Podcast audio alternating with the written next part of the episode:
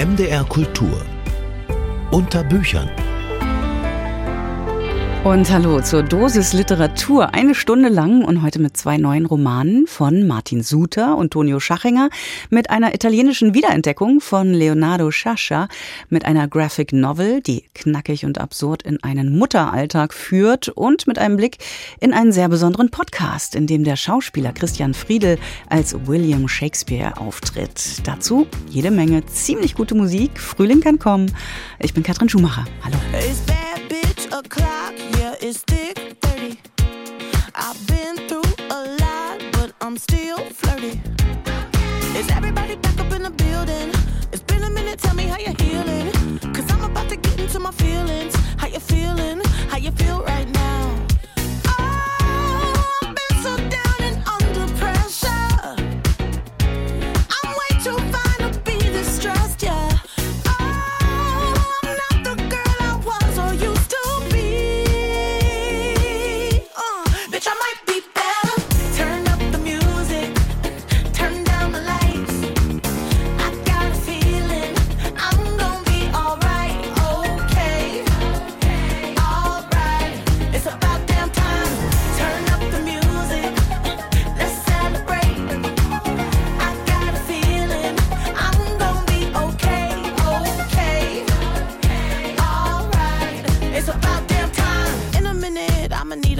Balenciennes trying to pump me up feeling fussy, walking in my belistirsies tryna bring out the fabulous. Cause I give a fuck way too much. I'ma need like two shots in my cup. Wanna get up, wanna get down. Mm, that's how I feel right now.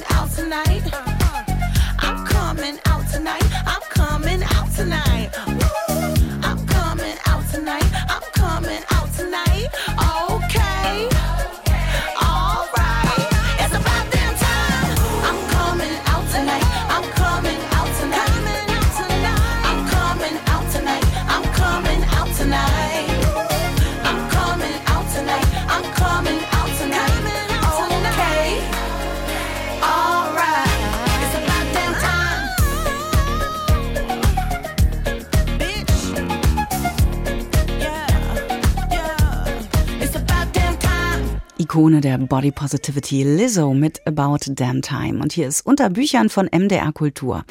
Gleich mit seinem ersten Roman Nicht wie ihr hat er es äh, auf die Shortlist für den Deutschen Buchpreis geschafft. 2019 der österreichische Schriftsteller Tonio Schachinger. Nach so einem Erfolg sind die Erwartungen und auch die Vorfreude auf das nächste Buch natürlich hoch. Jetzt ist es erschienen. Der Titel ist Echtzeitalter und Andrea Gerg hat es gelesen und mit dem Autor gesprochen. Die traditionsreiche Wiener Eliteschule Marianum ist der Schauplatz von Tonio Schachingers neuem Roman. Ein beeindruckendes Gebäude in Schönbrunnergelb mit eigenem Park, Hallenbad und Tennisplatz. Hier werden die Kinder der besseren Gesellschaft unterrichtet bzw. gedrillt und gequält.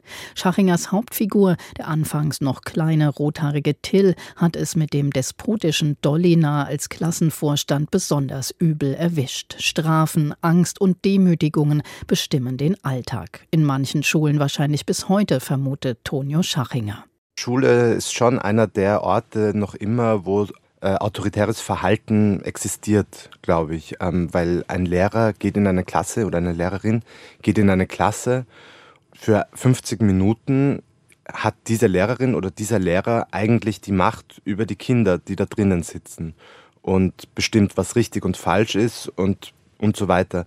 Das wird vielleicht inzwischen weniger oder ist schon weniger geworden. Aber es ist auch nicht so, dass das gar nicht mehr wäre und dass wir irgendwie all diese autoritären Erziehungsmuster der letzten hunderten Jahre ganz schnell abgelegt hätten. Das glaube ich nicht. Doch Till findet eine Gegenwelt, in die er sich retten kann. Nach dem Tod seines Vaters flüchtet er sich in Computerspiele und wird in dem Echtzeitstrategiespiel Age of Empires 2 zu einem der weltweit besten Spieler. Als er in einer Szene versucht, seiner Mutter zu erklären, wie das Spiel funktioniert, ist diese ganz aufgeregt und glücklich über die unerwartete Nähe zu ihrem Sohn, ohne jedoch wirklich erfassen zu können, worum es ihm dabei geht. Tills Eltern haben selbst nie irgendein Computerspiel genug verstanden, um Spaß daran zu haben, oder nie genug Spaß daran entwickelt, um es verstehen zu wollen. Sie sprechen über Computerspiele wie jemand, der nicht lesen kann, über Bücher spricht und ihre Sorgen unterscheiden sich kaum von den Sorgen derjenigen, die zur vorletzten Jahrhundertwende ins Kino gingen und fürchteten, der Zug könne von der Leinwand über sie hinwegrollen. Analoge und digitale Welt stehen sich in diesem Roman zwar gegenüber, jedoch ohne dass Schachinger sie allzu simpel aufeinanderprallen lässt. So einfach ist es ja auch. Also es gibt beim Gamen die gleichen Muster, wie die es in der Literatur gibt, auch beim Gamen. Es gibt sehr anerkannte, sehr komplexe Spiele, die nicht so viele Spiele spielen, so wie es anerkannte, komplexe Literatur gibt, die nicht sehr viele Leserinnen erreicht. Und es gibt, sagen wir mal, die Blockbuster, die vielleicht dann aber von der Fachwelt der Gaming-Journalisten als ähm, nicht so toll eingestuft werden, so wie es das in der Literatur auch gibt. Echtzeitalter ist ein geradezu klassischer Coming-of-Age-Roman, denn Till lernt zwei taffe, selbstbewusste Mädchen kennen und verliebt sich, während draußen in der realen Welt die Ibiza-Affäre den österreichischen Politikbetrieb auf den Kopf stellt und die Pandemie bald darauf alles lahmlegt. Echtzeitalter erzählt vom Einfluss autoritärer Strukturen auf ganz unterschiedlichen Ebenen und zeigt, wie man sie überlisten, seine eigenen Regeln aufstellen und damit endlich erwachsen werden kann. Ja, es ist sicher eine interessante Zeit zwischen, sagen wir mal, 11 und 18, weil man fremdbestimmter ist, als man es in den meisten Fällen später überhaupt sein kann. Und genau in dieser Phase aber auch beginnt, diese Fremdbestimmung irgendwie abzulegen, weil, von, weil ja auch erwartet wird, dass man dann mit 18 sein Schicksal mehr oder weniger selbst in die Hand nimmt, während man in der Schule, je nach Schule, aber in einer Schule wie, wie der in meinem Roman beschriebenen, eigentlich die Individualität und dieses, was man selber möchte, kaum, kaum vorkommt oder kaum relevant, ähm, als relevant erachtet wird. Andrea Gerg stellte vor Tonio Schachinger Echtzeitalter. Der Roman ist erschienen im Ruwold Verlag.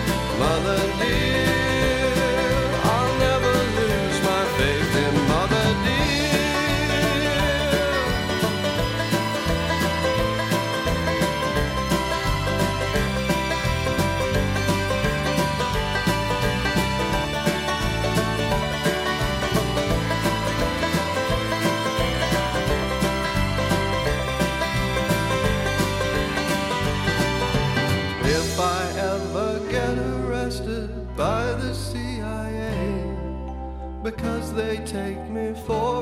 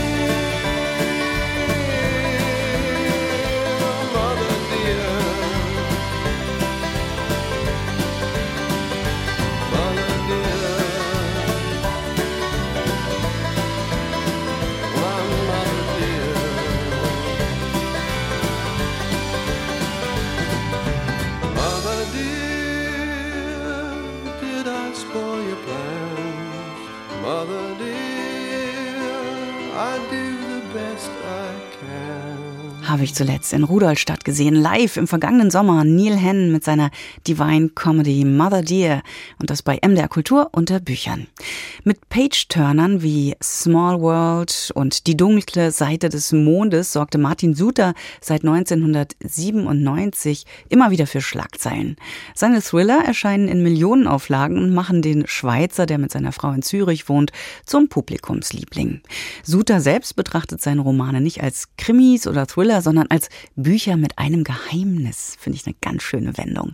Nach eigener Aussage arbeitet er an seinen Texten täglich etliche Stunden wie ein Büroangestellter. Emsiger Fleiß, dem ist auch sein neuer Roman Melody zu verdanken.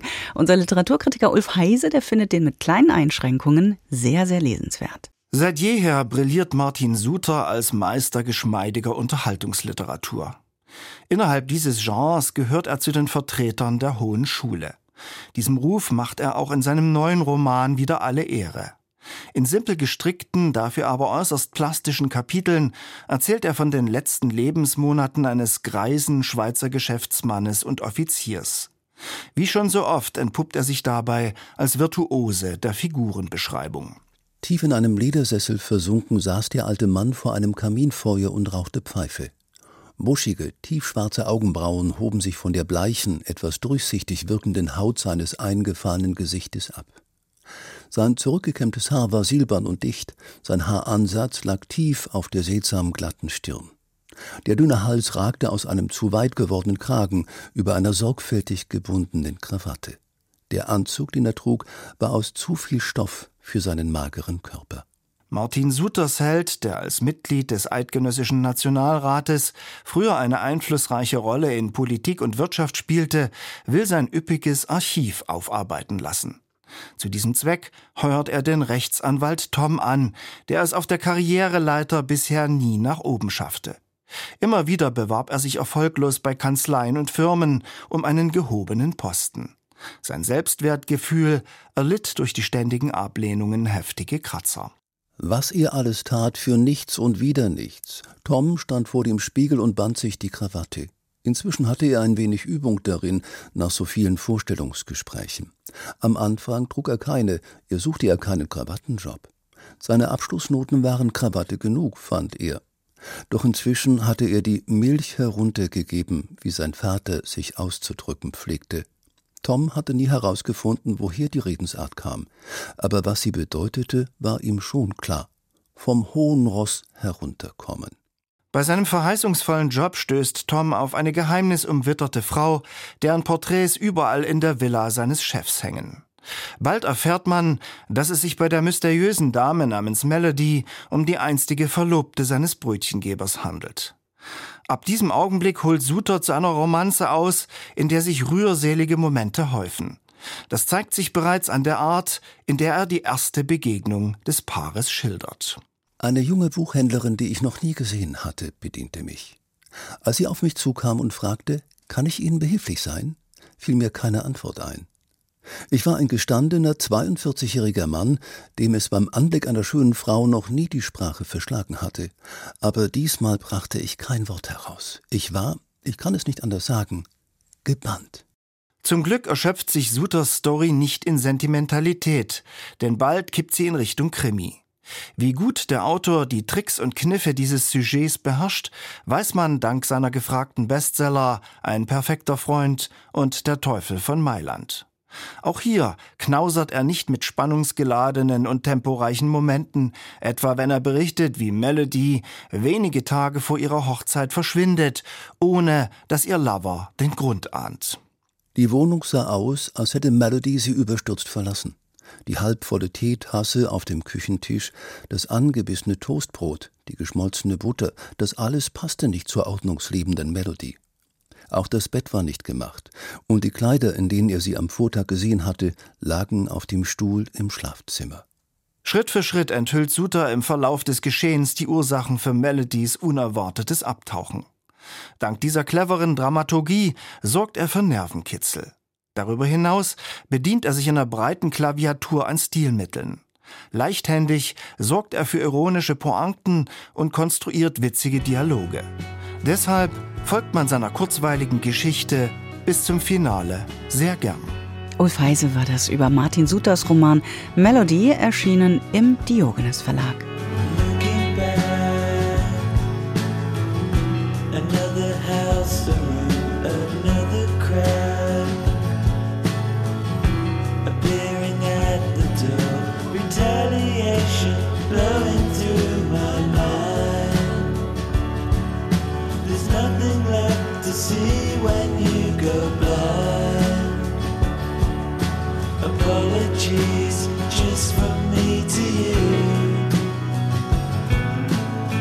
Apologies just from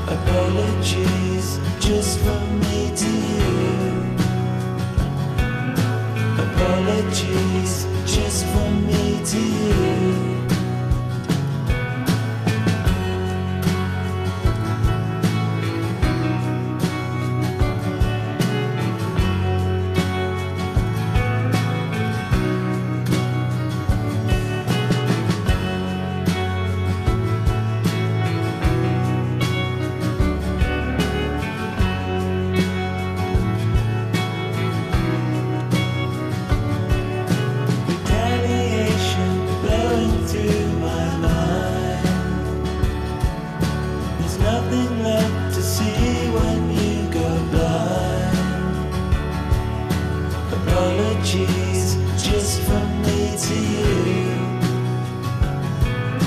Apologies just from me to you.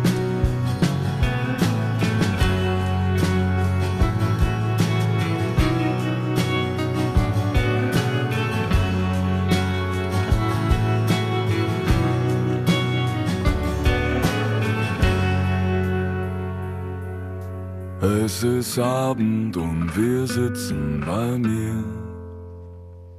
Wir spielen Karten und ich bin am Verlieren. Kommst du vorbei? Ich mein, wir sind hier. Es ist Abend und wir sitzen bei mir. Mhm. Sag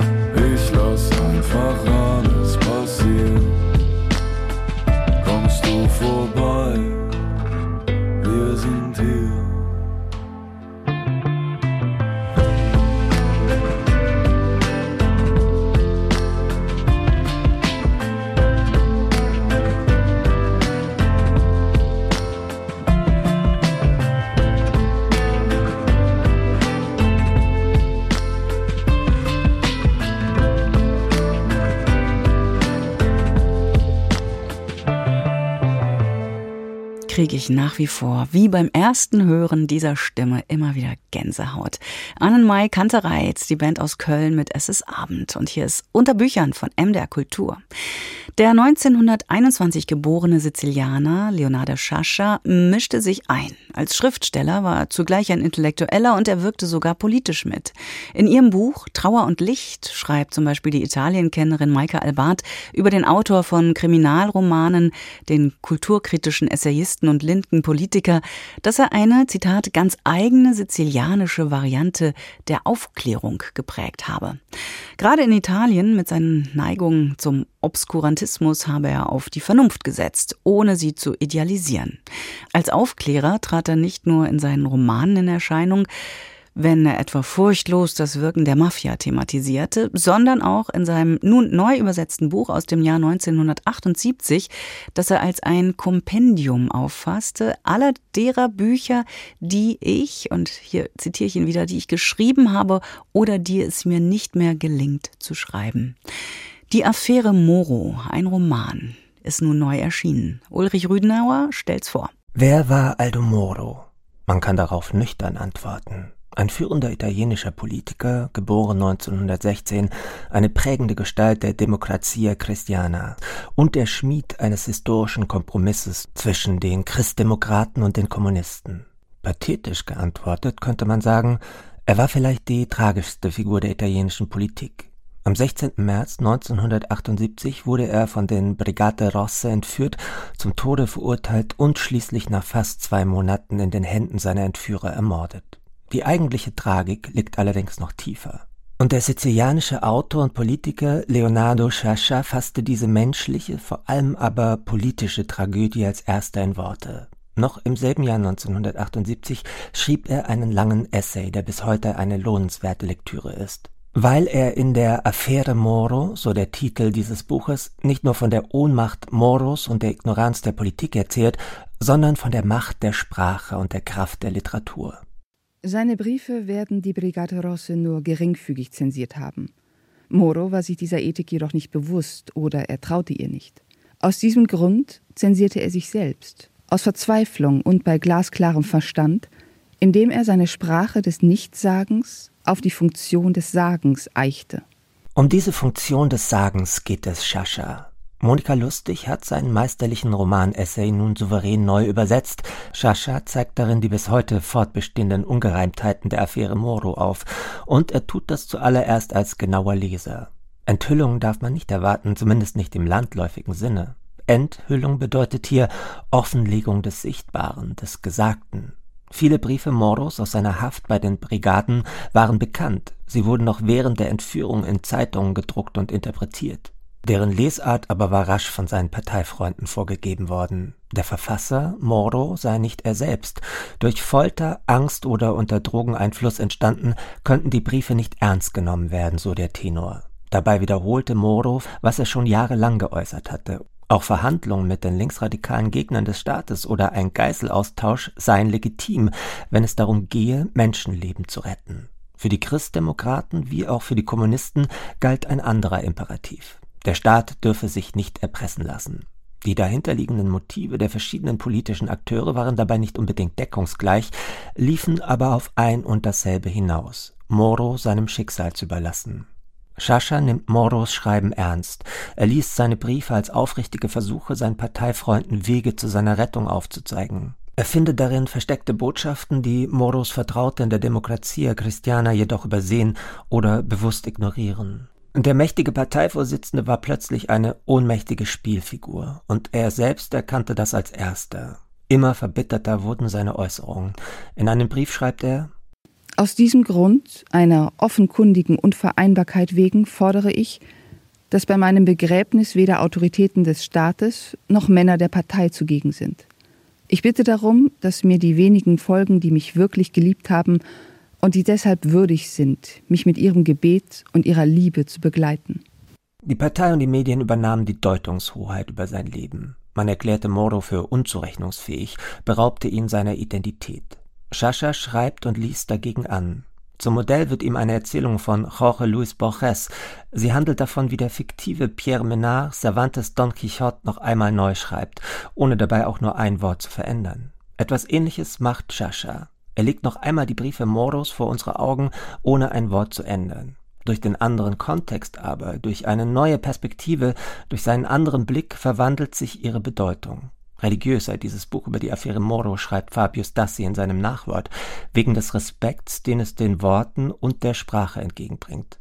Schascha versteht die Worte, man könnte auch sagen die Literatur, als tragisches Zeugnis der Wahrheit und der menschlichen Solidarität. Leonardo Chaschas Die Affäre Moro ist in der Edition Converso erschienen und wurde von Monika Lustig ins Deutsche übersetzt. Vorgestellt hier von Ulrich Rödenauer. If you see me walking down the street and I start to cry each time we meet, walk on by.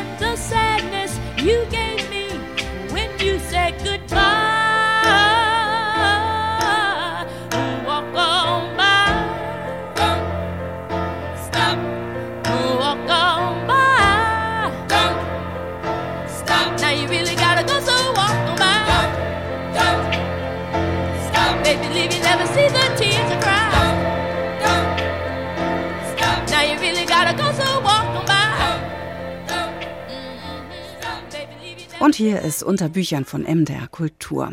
Auch heute noch, mehr als 400 Jahre nach seinem Tod, haben seine Stoffe nichts an Aktualität verloren. Sein Werk umfasst knapp 40 Dramen, epische Versdichtungen sowie 154 Sonette und viele Mythen ranken sich um ihn. Die Rede ist von William Shakespeare. Unklar ist beispielsweise, ob er seine Werke wirklich alle selbst verfasst hat, aber wie dem auch sei, was die Abgründe, Begierden und Schwächen der Menschen mit all ihren Widersprüchen angeht, da macht ihm wohl so schnell niemand etwas vor.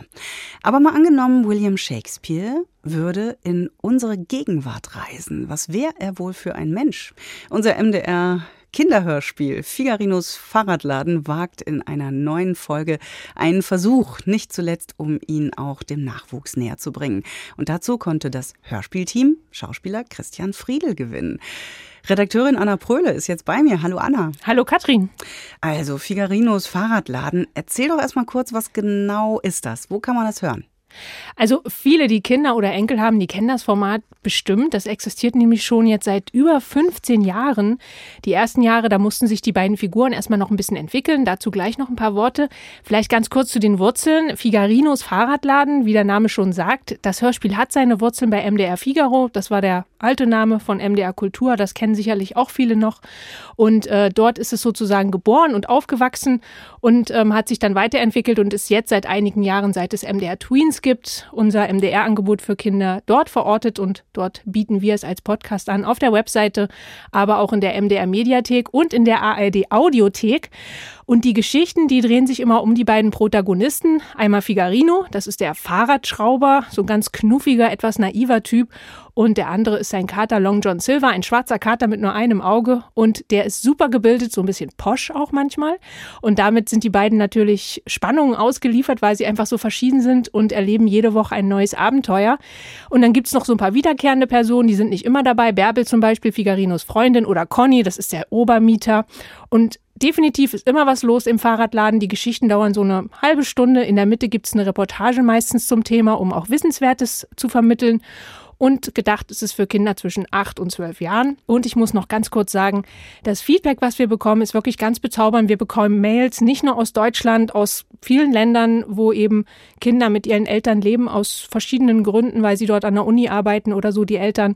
Und äh, die uns eben Feedback schicken und sich auch bedanken und auch Themenvorschläge. Also das ist ein sehr lebendiges Hörspiel. Hm, und äh, wer es kennt, könnte deine Stimme kennen, ne? Ja, ja, ich äh, spiele ab und zu auch damit. Ich bin dann die Bärbel, genau. Aber jetzt zu William Shakespeare mit dem wunderbaren Christian Friedel. Wie hat der es denn jetzt in den Fahrradladen geschafft? Das war eine wunderschöne und auch etwas verrückte Geschichte.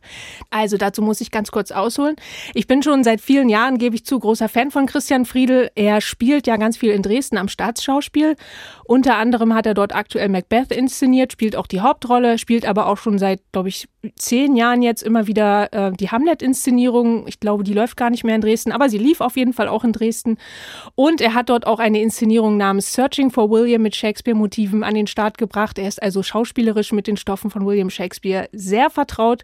Und dann hat er auch noch eine Band, die heißen Woods of Burnham. Wer Macbeth gut kennt, der weiß auch, dass der Bandname aus dem Macbeth kommt. Und die Herren, die komponieren dann auch noch die Musik zu den Inszenierungen, die sie machen. Das heißt also, Christian kann Shakespeare nicht nur sehr gut spielen, nicht nur inszenieren, sondern auch noch singen. Ich finde, das ist eine ganze Menge. Und äh, letztes Jahr hatte ich ein Interview mit ihm zu seiner Musik, zur Macbeth-Musik. Und am Ende war es irgendwie so ein spontaner Moment. Wir haben noch kurz uns unterhalten und dann habe ich irgendwie so aus der Sekunde raus so allen Mut zusammengenommen und habe ihn so ein bisschen stammelnd gefragt, ob er nicht vielleicht Lust hätte, mal in Figarinos Fahrradladen mitzuspielen. Das war so ganz spontan und ich dachte so, naja, der hat sowieso keine Zeit, der hat ja so viel zu tun und er war aber ganz offen dafür. Da habe ich so gar nicht mit gerechnet. Ähm, Und dann, als es dann so in mir durchgedrungen war, was da gerade passiert ist, haben wir natürlich überlegt, okay, wir haben jetzt Christian Friedel, was machen wir jetzt für ein Thema mit ihm? Ne? Es muss ja irgendwie auch zu ihm passen. Und da waren wir natürlich ähm, nicht allzu lange, mussten wir überlegen, waren wir beim Shakespeare gelandet und dann hat unsere Autorin, Franziska Anna Opitz-Karg ist das, die hat dann eine Geschichte geschrieben, in der William Shakespeare selbst im Fahrradladen erscheint. Und das war auch für Christian Friedel irgendwie ganz spannend, weil er halt immer Shakespeare Stoffe, äh, bearbeitet hat, aber er war nie Shakespeare selber und das konnte er jetzt sozusagen mal sein. Und die Geschichte ist im Prinzip, dass Carter Long John Romeo und Julia einstudieren möchte für einen Talentwettbewerb mit Figarino, mit Conny und mit Bärbel und alle drei sind die völligen Schauspielloser, muss man jetzt mal so sagen. Und äh, er verzweifelt so sehr an dem schönen Stoff, dass er sich den Meister selbst in den Fahrradladen wünscht. Tja, und was dann passiert, das hören wir uns jetzt mal kurz an, würde ich sagen.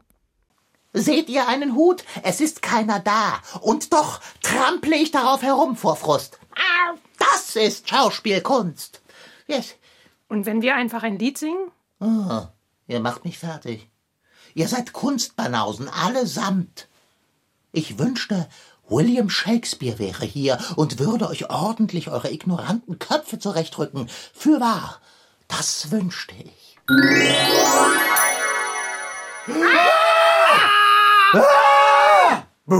Ich fasse es nicht. Der Barde höchst persönlich. Eine schwarze Katze, die spricht?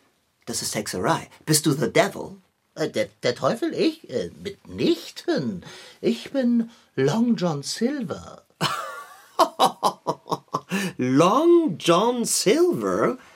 Ihr seid nicht Long und auch nicht Silver. Ihr solltet Fat John Black heißen.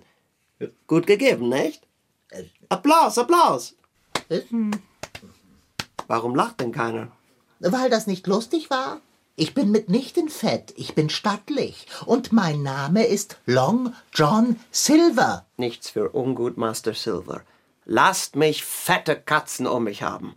Dass so viel von euch da ist, macht das Privileg und das Vergnügen, euch zu treffen, wahrhaft nur noch größer. Gestatten? Will. Will Shakespeare. So, und Shakespeare muss jetzt die Romeo und Julia Aufführung retten, nehme ich an. Wie waren denn die Aufnahmen mit Christian Friedel? Also, ganz ehrlich, ich hatte noch bis zur letzten Minute Bammel, dass irgendwie eine wichtige Produktion noch bei ihm kommt oder irgendein Dreh und irgendwie ein Anruf kommt. Tut mir leid, aber ich schaff's leider doch nicht. Oder, oder natürlich das andere Problem, dass irgendjemand krank wird. Wenn man so viele Leute zusammenhält, dann ist das Risiko ja auch immer da. Aber das Schicksal war uns hold und am 23. Januar 2023, so ein schönes Datum, standen dann alle pünktlich im Studio. Rashid Daniel Sitki natürlich, der immer Figarino und auch den Kater Long John Silver spielt, Lars Wohlfahrt als Conny, meine Wenigkeit als Bärbel, unser lieber Toningenieur Holger Klimchen und natürlich the one and only Will Friedel, also Christian natürlich. Alle waren fit, alle waren super vorbereitet. Ich war super aufgeregt, denn ich bin ja keine gelernte Schauspielerin und für mich war das natürlich ein Riesending, einmal mit Christian Friedel spielen zu dürfen. Aber am Ende haben es dann natürlich Rashid und Christian weggetragen, die Geschichte, einfach weil sie die, die Hauptrollen hatten. Und es war einfach so schön, einfach daneben stehen zu dürfen und diese Energie und Dynamik mitzubekommen. Ich war völlig hin und weg, ich gebe es ganz offen zu. Und es lief zum Glück alles super entspannt, weil Christian seinen Will auch genau so gespielt hat, wie wir uns das gewünscht haben. So ein bisschen selbstverliebt, aber trotzdem total süß. Und ähm, unsere Autorin Franziska, die kam dann auch noch und hat gesehen, wie ihre Geschichte lebendig geworden ist. Und das war großes Hörspielkino für mich jedenfalls. Und ich denke, alle anderen hatten auch einen sehr schönen Aufnahmeabend. Und ich habe auch noch einen kleinen Ausschnitt mitgebracht, den ich ganz besonders mag. Liebreizende Bärbel, kommt her. Okay. Und nun seht zu und lernt. Oh, so vergönne teure Heilge nun, dass auch die Lippen wie die Hände tun. Voll Inbrunst beten sie zu dir, erhöre, dass Glaube nicht sich in Verzweiflung kehre. Dein, dein Text. Ähm. Du weißt, ein Heilger pflegt sich nicht zu regen. Du weißt, ein Heilger pflegt sich nicht zu regen, auch wenn er eine Bitte zugesteht. So reg dich, Holde, nicht wie Heilge pflegen, derweil mein Mund dir nimmt, was er erfleht. Okay, das reicht. Äh, das war super. Äh, ich bin Romeo.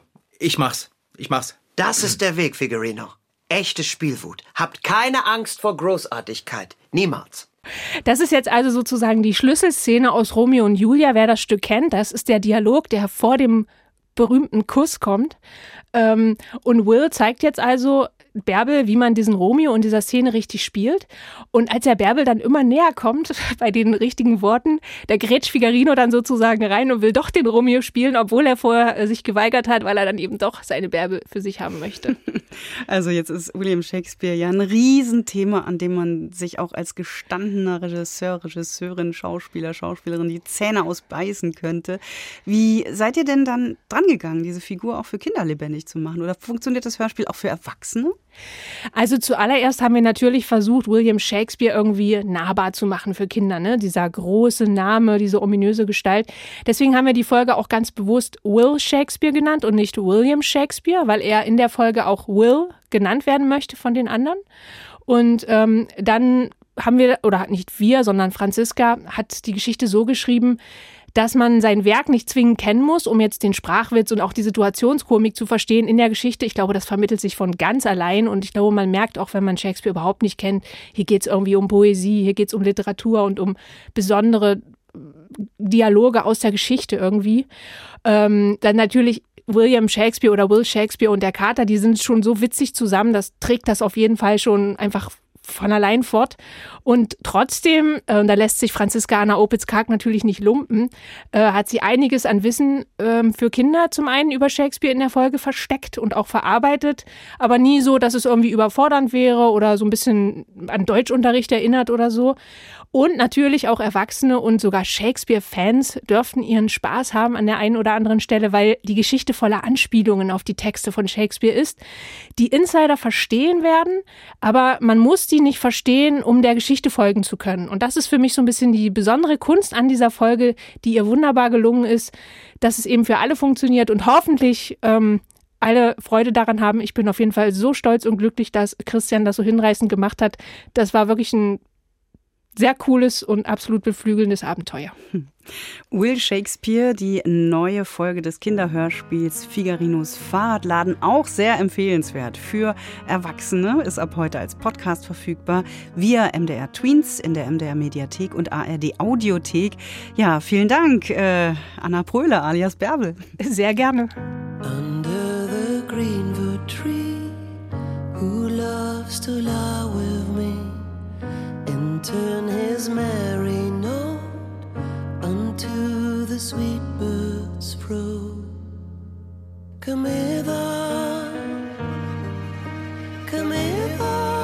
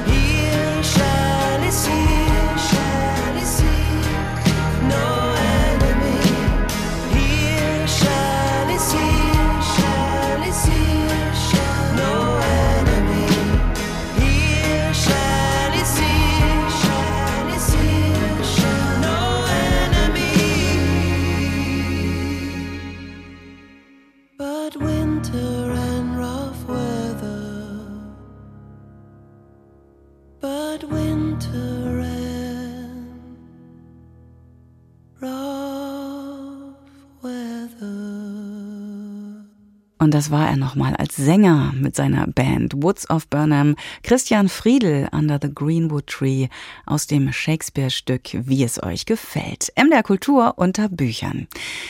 Schräge Alltagsbeobachtungen sind das Markenzeichen der Leipziger Comic-Künstlerin Christiane Haas. In ihrem neuen Buch Im ewigen Kreis hat sie sich selbst während der Schwangerschaft und mit ihrem Baby gezeichnet.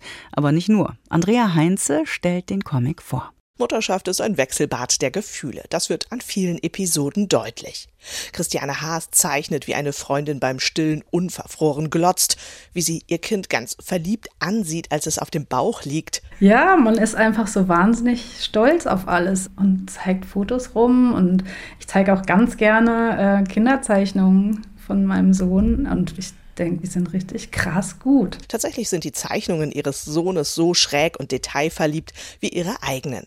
Da zeichnet sie zum Beispiel einen wuchtigen Mann mit riesigen Ohren, der ungefragt Ratschläge gibt. Ich bin da gerade mit meinem Kind in der Trage gelaufen. Und dann fährt dieser Typ mit dem Auto an mir vorbei, Reifen quietschen, er steigt aus und sagt und halt, hält sein Handy auf mich und sagt: Guten Tag, junge Frau, ich möchte ein Foto von Ihnen machen.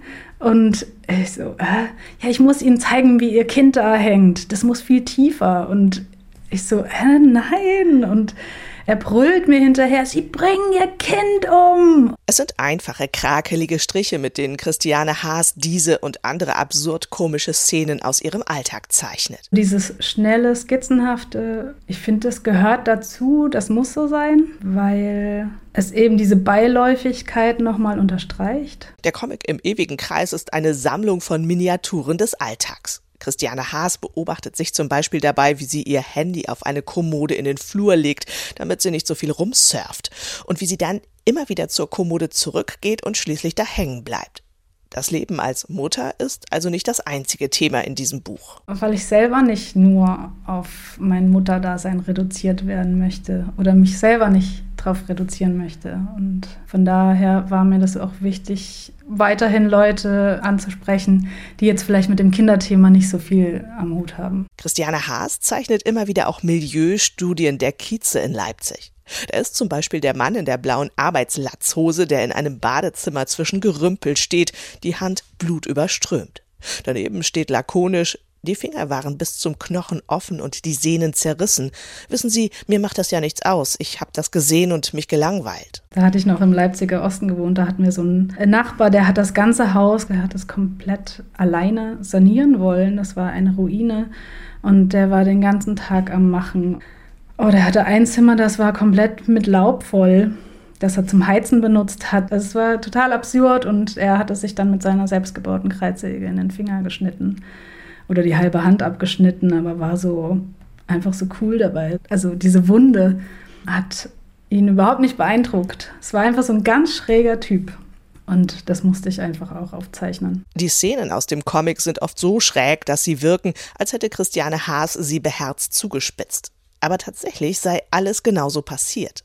Mit ihren nüchternen Kommentaren zu den einfachen dokumentarischen Zeichnungen pflegt Christiane Haas allerdings einen Humor, der immer wieder an die Schmerzgrenze geht. Ich glaube, ich muss das einfach weitergeben, sonst steckt das in mir fest. Das ist wie, ja, wie mich selber therapieren. Ich, wenn ich das aufzeichne, dann ist das nicht mehr so schlimm für mich und dann kann ich da mit anderen drüber lachen. Dieser kathartische Effekt stellt sich auch beim Lesen ein. Auch deshalb ist Christiane Haas Comic großartig und weil er den ganz normalen Alltag so zeigt, dass er neu und aufregend wird. Im ewigen Kreis von Christiane Haas. Der Comic vorgestellt von Andrea Heinze, erschienen im Avant Verlag. Und damit Tschüss aus der Stunde Literatur bei MDR Kultur. Nächste Woche übrigens ist hier wieder Spielplatz. Da geht's um Kinder- und Jugendbücher, um ganz frische Frühlingsempfehlungen. Und bis dahin, ahoi, schönes Lesen wünscht Katrin Schumacher.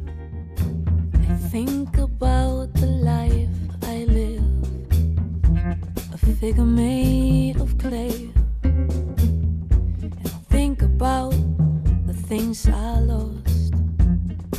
I gave away. And when I'm in a certain mood, I search the house and look. One night I found these magic words in a magic book.